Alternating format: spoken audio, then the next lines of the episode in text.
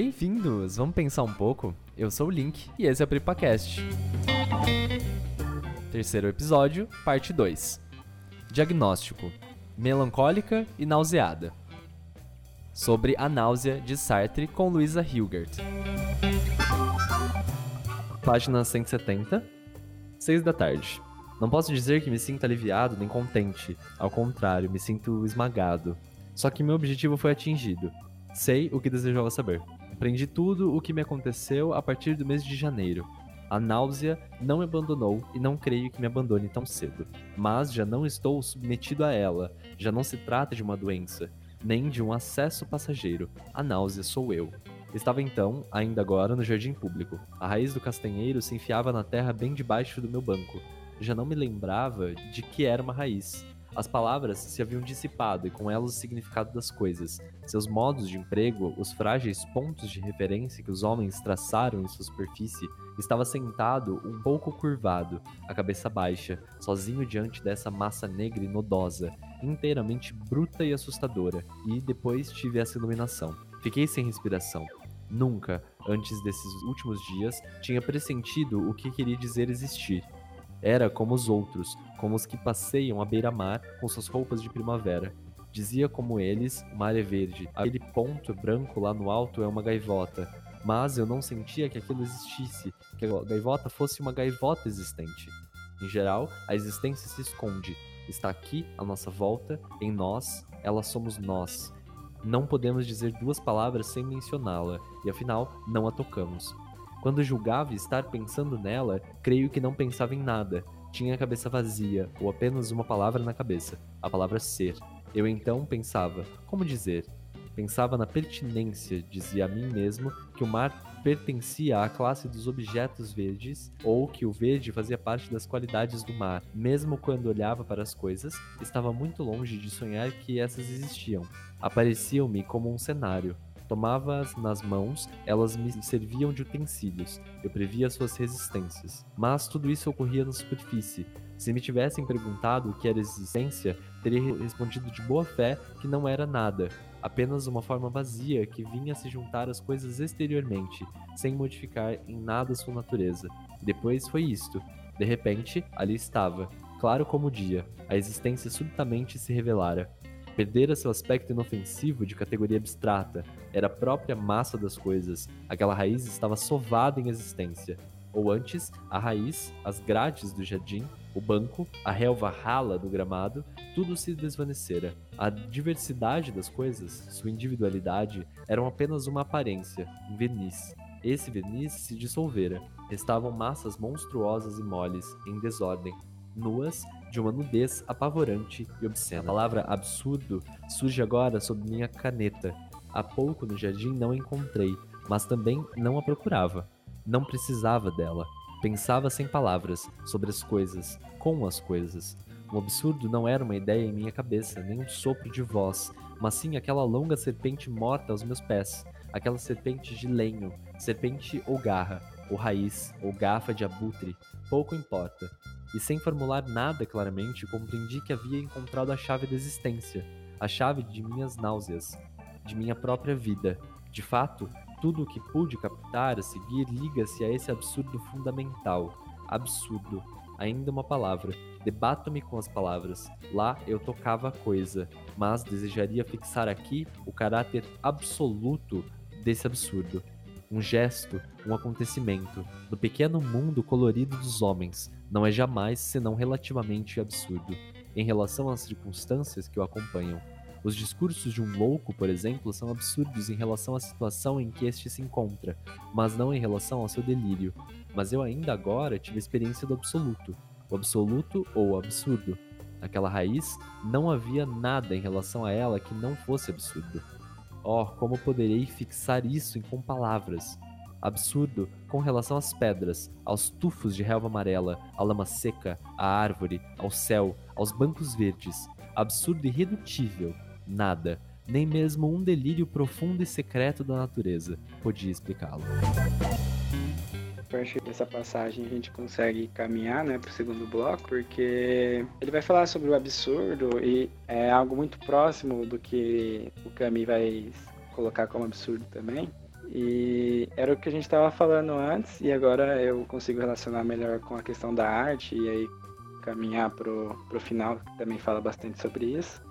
Porque lidar com essa, essa questão da existência, em um determinado momento, parece muito difícil. Mas há maneiras. Essas maneiras, aparentemente, pelo que é citado, pelo que a gente pode interpretar, é a arte qualquer forma de arte aparentemente é, nos ajuda. Mais para frente eu sei que o, o Sartre vai falar que a arte não salva e tal, mas nesse momento que ele está escrevendo agora, ele fala que a arte é muito importante nesse processo de nos ajudar a lidar com a náusea, ajudar a enfrentar essa existência sem sentido. Mas como isso funcionaria, né? Eu acho, pela minha, pelas minhas interpretações, que a arte ela nos ajuda a pensar o novo, nos ajuda a colocar uma outra perspectiva a perspectiva de outra pessoa na nossa. Assim como a gente fazer arte, é a gente inserir a nossa perspectiva no outro. É óbvio, pelo Nietzsche ser o filósofo que eu estudo, é acabei pensando na questão da vontade de poder e a arte, ou vontade de potência, porque colocando mais coisas de nós no mundo, que a gente acaba se impondo a ele. A arte é uma forma tremenda de você se colocar no mundo, de você ser ouvido pelo mundo, de você expressar pelo mundo. Então, como eu tinha falado antes, o Sartre sempre escreve com o endereço certo. E as pessoas que o leem e que escrevem estão compartilhando do mesmo momento, de uma mesma relação artística, etc. É, esses dias eu assisti um episódio do Greg News, do Gregório do Vivier, no, no HBO, onde ele falava sobre a importância da arte, falou como grandes artistas brasileiros morreram por diversas fatalidades, seja o coronavírus, seja suicídio, mostrando a importância da arte em todos os momentos da nossa vida. Porque, voltando a dialogar com o contexto atual, a gente se vê num, num TED muito grande, se vê confrontando a existência o tempo todo, e o que nos tira, mesmo que por um momento, dessas questões, ao meu ver, é a arte porque tá sendo difícil essa convivência, tá sendo difícil o isolamento, tá sendo difícil todos esses momentos onde a gente precisa confrontar conosco mesmos. Mas aquele momento que a gente para, escuta uma música, é um momento onde a gente está conciliando essa existência, lidando melhor com essa existência. O momento onde a gente para, assiste um filme, se sente tocado por aquele filme, é um momento onde a arte nos ajuda. Então, aparentemente, parece que você lidar com a arte é o que ajuda a gente a manter essa unidade num momento como esse rir de uma peça de teatro de comédia, ler um livro e se emocionar, ouvir uma música, assistir um filme, jogar um jogo, o videogame também é uma forma de arte, analisar um quadro. Todas essas questões me parecem que mantêm a nossa sanidade e consegue expressar a visão de outras pessoas em outros contextos, consegue nos mover de certa forma para esse tipo de contexto. A arte ela nos leva para um outro cotidiano, de certa forma, at através da imaginação, através da interpretação. Essa parte do, da cena do castanheiro é o ponto alto da obra, né? Então a gente tem a introdução lá com a folha sem data, o Roquentin vai narrando ao longo de 150, quase 200 páginas o que se passa com ele no seu dia a dia, vai descobrindo até como algumas vezes ele mente para si mesmo nesse processo de tentativa de compreender o estranhamento, o medo, a náusea que ele sente. Então, às vezes, ele está mais fiel a si, menos fiel a si, e a gente acompanha os progressos dessa narrativa, desse diário, até que chega no ponto alto, em que a náusea é revelada, o absurdo da existência é revelado, a gente acompanha e descobre junto com o Kentan nessa cena em que ele se senta num jardim público sob a sombra de um castanheiro e ele compara a sua existência com a dos objetos, com a da árvore, das plantas, do banco, da terra, da grama, dos animais, enfim, e como que para ele é impossível deixar de existir, é impossível deixar de esquecer há uma tomada de consciência, há um despertar para um apelo do ser, como no início da narrativa que o Lincoln leu para nós. E aí o Roquentin não pode mais se deixar seguir no fluxo dos acontecimentos, é, desacordado para o mundo, para si, para os outros, ao menos não sem fazer isso de forma deliberada e consciente, é, como se ele quisesse voltar para aquela forma de existência anterior à náusea. Agora é impossível. Depois dessa, desse despertar, depois dessa tomada de consciência, é impossível então retornar para aquele estado anterior. E nada mais é agora como era antes. Citando ali a expressão do Sartre, a existência penetra. O peso da existência tem que ser, da agora em diante, carregado e cada decisão feita vai depender exclusivamente de si, da sua própria escolha, da sua deliberação, e essa náusea que finalmente a gente tem bem mapeada e definida o que, que é, é a descoberta de que nada existe, nada acontece, nada vem senão por meio de si mesmo. E aí, Quentin precisa decidir se abandona ou se continua a pesquisa sobre Olebon, se continua ou se vai embora de Bouville, se vai ou não ao encontro de Annie tudo aquilo que seguiria o ritmo comum, se não fosse a tomada de consciência, agora precisa ser ou reafirmado ou negado, ou outros projetos devem ser realizados em substituição aos anteriores. Né? Mas a grande descoberta é que nenhum desses projetos, nenhuma dessas ações vai acontecer senão por escolha, deliberação do Roquentin propriamente. Isso só é possível porque ele é um sujeito absurda mente livre, absolutamente livre e totalmente responsável pelo seu engajamento no mundo. O Kentan descobre finalmente nessa cena o que é existir. Diferente de ser, existir é mais pesado, porque para os seres não há outra opção ou outra alternativa a não ser continuar sendo. Para o banco, só é possível continuar sendo. Para a árvore, só é possível continuar sendo.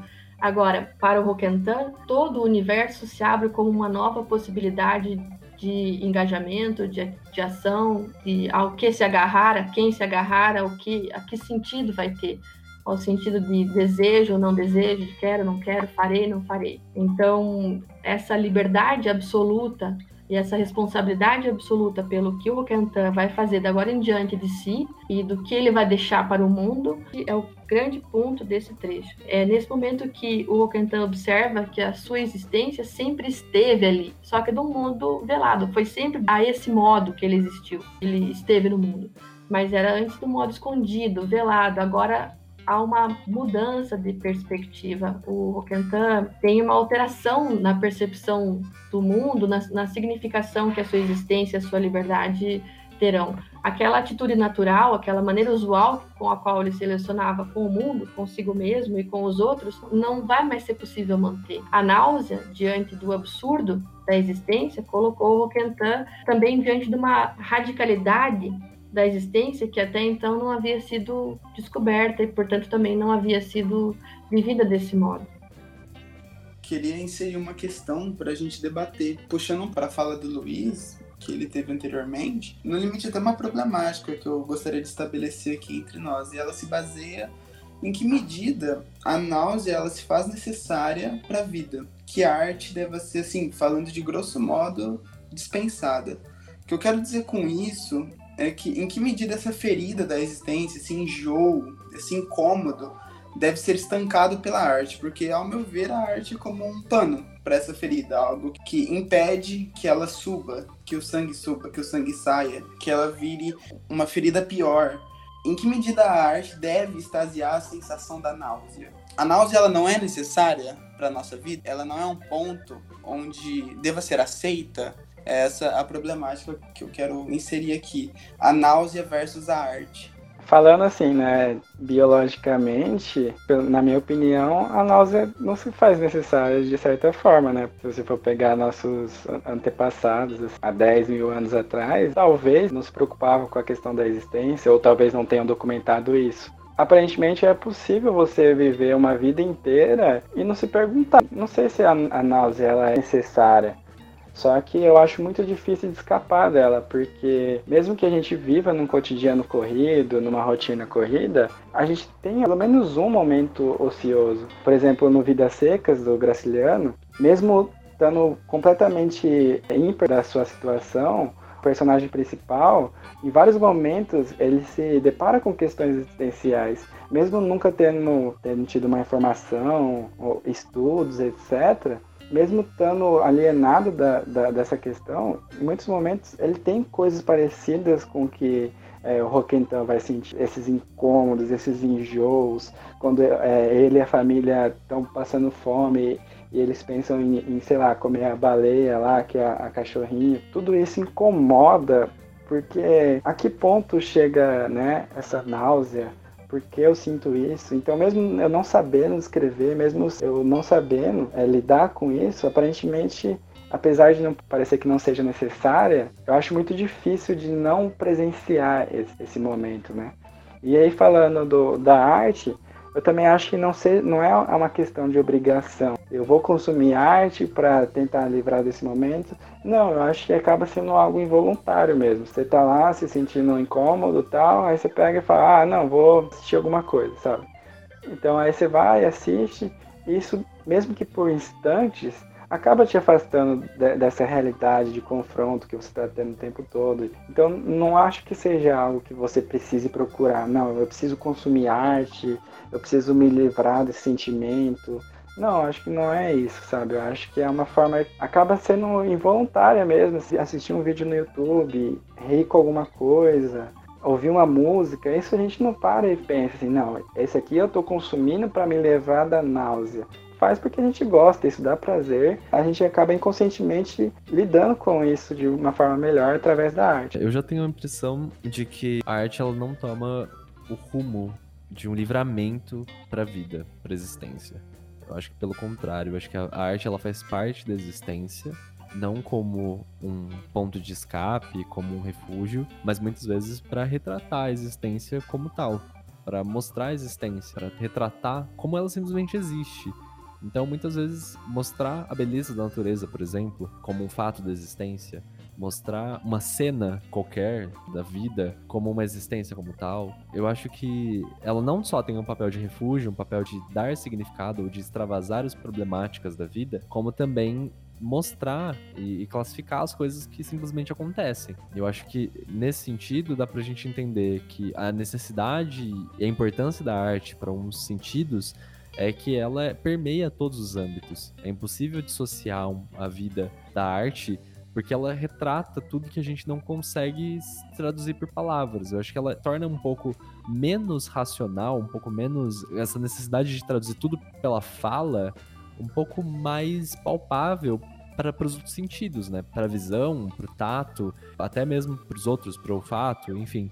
Então, essa tentativa de dissociar um pouco dessa análise crua que a gente sempre tenta fazer para uma coisa um pouco mais introspectiva, sentimental, é, emocional. Esse arte é com a intenção de superar a náusea ou no limite de vencer a gratuidade, a finitude, a contingência, uh, eu acredito que isso seria então um projeto de má fé, a arte usada para escamotear, para te tirar da situação angustiante para permitir escapar de si mesmo.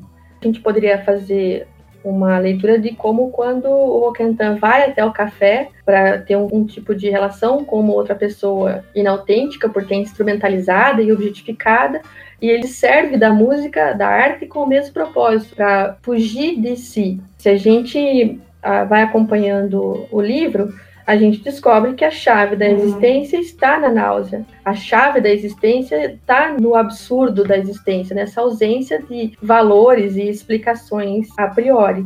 Nossa relação com a arte seria no sentido de emergir cada vez mais na condição humana, para é, estar cada vez imerso e compreender a condição humana a partir dela mesma, e a arte seria um instrumento para isso, assim como a filosofia é um instrumento para isso, ao invés de servir para escapar da condição humana.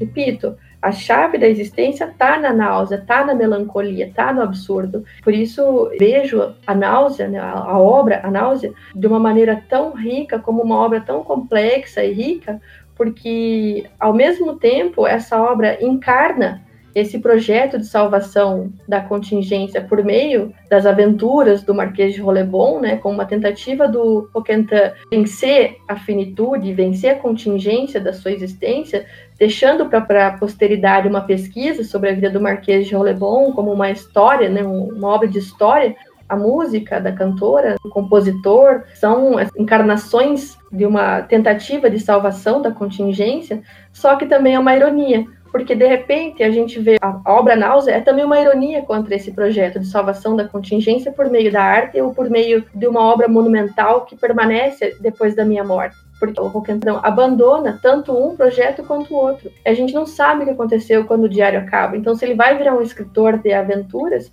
ou se ele também, de repente, desiste disso, porque não tem nenhum livro publicado de aventuras por Roquentin, Antoine Roquentin, nem no diário, nem como nota de rodapé, nem, nem nada. Não tem nenhuma obra, ainda quando a crença era na salvação da contingência pela arte, e nem se depois ele abandona essa, esse projeto, também não, tem, não temos o, o que acontece. E a gente pode pensar que pode ser que seja uma auto-ironia contra o Sartre, porque em algum momento da sua vida ele acreditou mesmo que a salvação viria pela arte. E esse livro, escrito então entre 31 e 34, mas publicado em 38, quando publicado, já não representam mais na totalidade as concepções de Sartre nem sobre arte e nem sobre filosofia. Pode ser que o final do livro, o final da obra A Náusea, seja essa passagem em que o Sartre se dá conta também, como Roquentin, que não existe salvação para a contingência.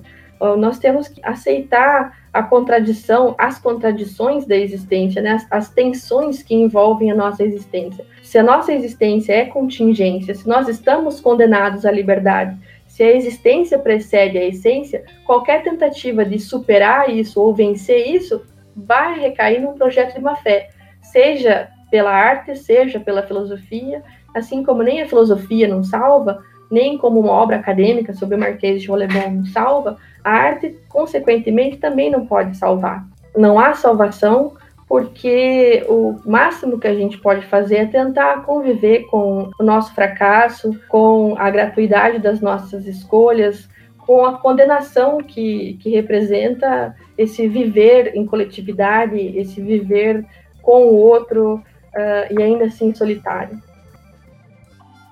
como a gente pode relacionar essa obra da náusea e qual a importância dessa obra da náusea para o momento em que a gente vive hoje, nesse sentido de estar em isolamento social, de pensar o, o, indivíduo enquanto um indivíduo solitário ou com algumas pessoas específicas dentro de uma residência, e como a náusea, enquanto esse gatilho de melancolia, esse gatilho para pensar a própria existência, é necessário para esse momento de isolamento social.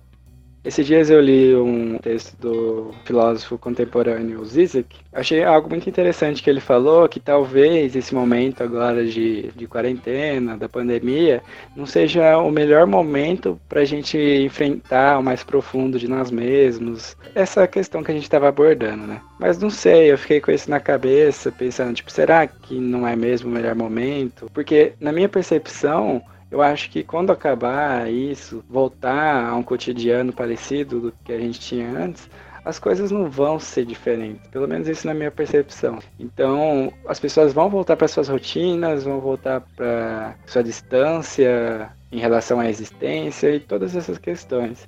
E aí é pretencioso da minha parte querer discordar de um filósofo como ele, mas eu acho que é sim muito importante é, a gente usar esse momento para enfrentar muitas coisas que vêm passando pela nossa cabeça, é, muitos confrontos que a gente vem lidando conosco mesmo, né? Então, acho que mais nesse sentido, assim, de afirmar que talvez esse seja um bom momento para analisar todas as coisas que você fez até hoje, é, analisar o motivo a qual você está vivendo, sabe? Por que eu estou vivendo desse jeito? Eu estou satisfeito com o que eu estou fazendo? Estou satisfeito com o que eu estou projetando para mim, vivendo cada dia? E apesar de futuramente a gente perceber que o Sartre foi contra essa ideia de salvação pela arte, mas eu acho que é muito importante também nesse momento a gente consumir a arte de certa forma e ficar nessa ida e volta entre enfrentar a existência como ela está se dando e consumir a arte, né, aproveitar é, esse momento também. Eu acho que, respondendo a sua pergunta, transportando o texto para o nosso contexto atual, é aquilo que nós já tínhamos falado anteriormente, que na minha visão, se deparar com a náusea, sentir ela em todos os âmbitos agora, como estamos numa fase de confinamento, de isolamento social, não há uma rotina como havia antes, o modo de viver mudou. com essa mudança traz certas consequências. E, ao meu ver, uma dessas consequências é sentir a própria existência, que é onde nós nos deparamos com a própria náusea. Saber lidar com a existência, como o próprio Sartre diz no seu livro, é, em uma passagem, que a existência entrava pelos ouvidos, pela boca e pelo nariz. Então acho que é simplesmente esse momento mesmo que nós estamos vivendo. É sentir o que nos está afetando e como lidar com isso. Bom, eu acho que a grande conclusão do livro, que se a gente puder aplicar essa conclusão para a circunstância atual, é de que é impossível escapar dessa constituição, né, da liberdade enquanto uma constituição da nossa condição humana. Né? Ainda que eu decida ignorar completamente a existência da pandemia, ou negar a pandemia, ou, enfim, me engajar nas maneiras possíveis de engajamento contra, então, essa política negacionista. Como eu vou fazer isso, independente de qual maneira seja, será resultado do meu engajamento, da minha maneira de existir, da minha escolha livre e individual. Individual no sentido de que ela só tem origem em mim, mas ela vai afetar a humanidade, vai afetar os outros de alguma maneira. Quando a gente se dá conta, então, de que escolhas de governantes e de, de toda uma política que não nos auxilia efetivamente, então essa angústia, essa raiva, essa melancolia, essa náusea pela impotência, pela revolta, são também manifestações e resultados do meu dar-me conta da liberdade dos sujeitos da minha liberdade e do impacto que as escolhas têm na vida minha, dos outros, de todo mundo, de pessoas com mais condição, com menos condição do, eh, que eu. Então a náusea vai estar sempre conosco na medida em que nós tomamos consciência do poder, do peso da escolha e da responsabilidade, né? Escolher não fazer nada ainda é um tipo de escolha porque permite que essas políticas que não nos auxiliam a combater a pandemia continuem acontecendo. E, e, nesse sentido, essas escolhas que permitem a pandemia permanecer, continuar, ou ao menos não combatem a pandemia de maneira eficaz como poderia, elas são resultados da contingência, do absurdo da existência, da liberdade, da responsabilidade filosóficas. Então, todo dia, quando a gente acorda, tem que se haver com a nossa existência e decidir o que fazer diante desse cenário político, desse cenário sanitário que a gente está aí, que a gente vê, que a gente experiencia, vivencia e sofre também as consequências, e outras pessoas sofrem de maneira mais negativa do que nós. Então, a gente pode extrair um tipo de filosofia das obras de literatura do Sartre, e eu acredito que a principal delas, né, a mais importante, é sobre que sentido eu vou dar à minha vida, que sentido eu estou dando à minha vida, qual é a justificativa para minha existência, o que eu vou fazer, não para que os outros atribuam sentido à minha existência como algo que valeu a pena, não, mas que para mim, que eu decida todo dia acordar e continuar existindo, porque esta é a minha causa por qual causa eu acharia válido não só viver, mas morrer também e ser identificada depois da morte a essa, essa, causa. E acredito que no contexto atual, essa causa que luta em prol dos trabalhadores e das pessoas que estão sofrendo mais com a pandemia seja uma causa valiosa e vale a pena a gente se arriscar. Eu quero aproveitar a ocasião, parabenizar vocês pelo podcast. Eu acompanhei o podcast sobre o Kafka e sobre a Lispector e eu adorei cada segundo dessa discussão que vocês travaram. Desde o começo, quando a pergunta que abre todos os podcasts é vamos pensar um pouco, essa busca por pensar, ao invés de dar resposta, mas por perguntar-se, Acho que é a manifestação mais autêntica do fazer filosófico, permite que cada um de nós, quando ouve o podcast, quando lê as obras de literatura que vocês selecionaram, permite pensar maneiras de justificar a nossa existência, né? Vamos pensar um pouco e aí a gente começa a refletir a partir dos personagens que são trazidos por vocês nos debates, como que eu me posiciono em relação às escolhas desses personagens, às situações que eles vivenciaram e como eu vivencio a minha. E então vocês fazendo esses podcasts, levando filosofia para as pessoas, levando literatura, levando conversa e reflexão para as pessoas, é muito gostoso de escutar, é muito bom saber que tem gente jovem interessada em continuar fazendo isso, e eu gostaria muito de estender essas reflexões a, e transformá-las num convite para quem nos ouve a continuar lendo as outras obras do Kafka, da Clarice Lispector, do Albert Camus, que nós falamos aqui, do Nietzsche, que nós falamos aqui, e, sobretudo, já que o tema das minhas pesquisas são Sartre, o tema do podcast de hoje é Sartre, eu sugeriria também a leitura de um livro chamado Entre Quatro Paredes, que é uma peça teatral de 1944, em que três personagens estão obrigados a viver eternamente em conjunto, como nós estamos hoje obrigados a viver em conjunto com as pessoas da nossa casa, é, e pode também ser uma leitura interessante. Quero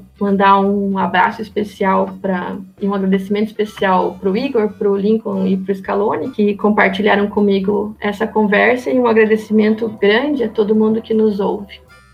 É, muito obrigado também, Luísa, por ter aceitado o nosso convite, ter participado conosco, o Igor, o Lincoln, que está sempre junto aqui também.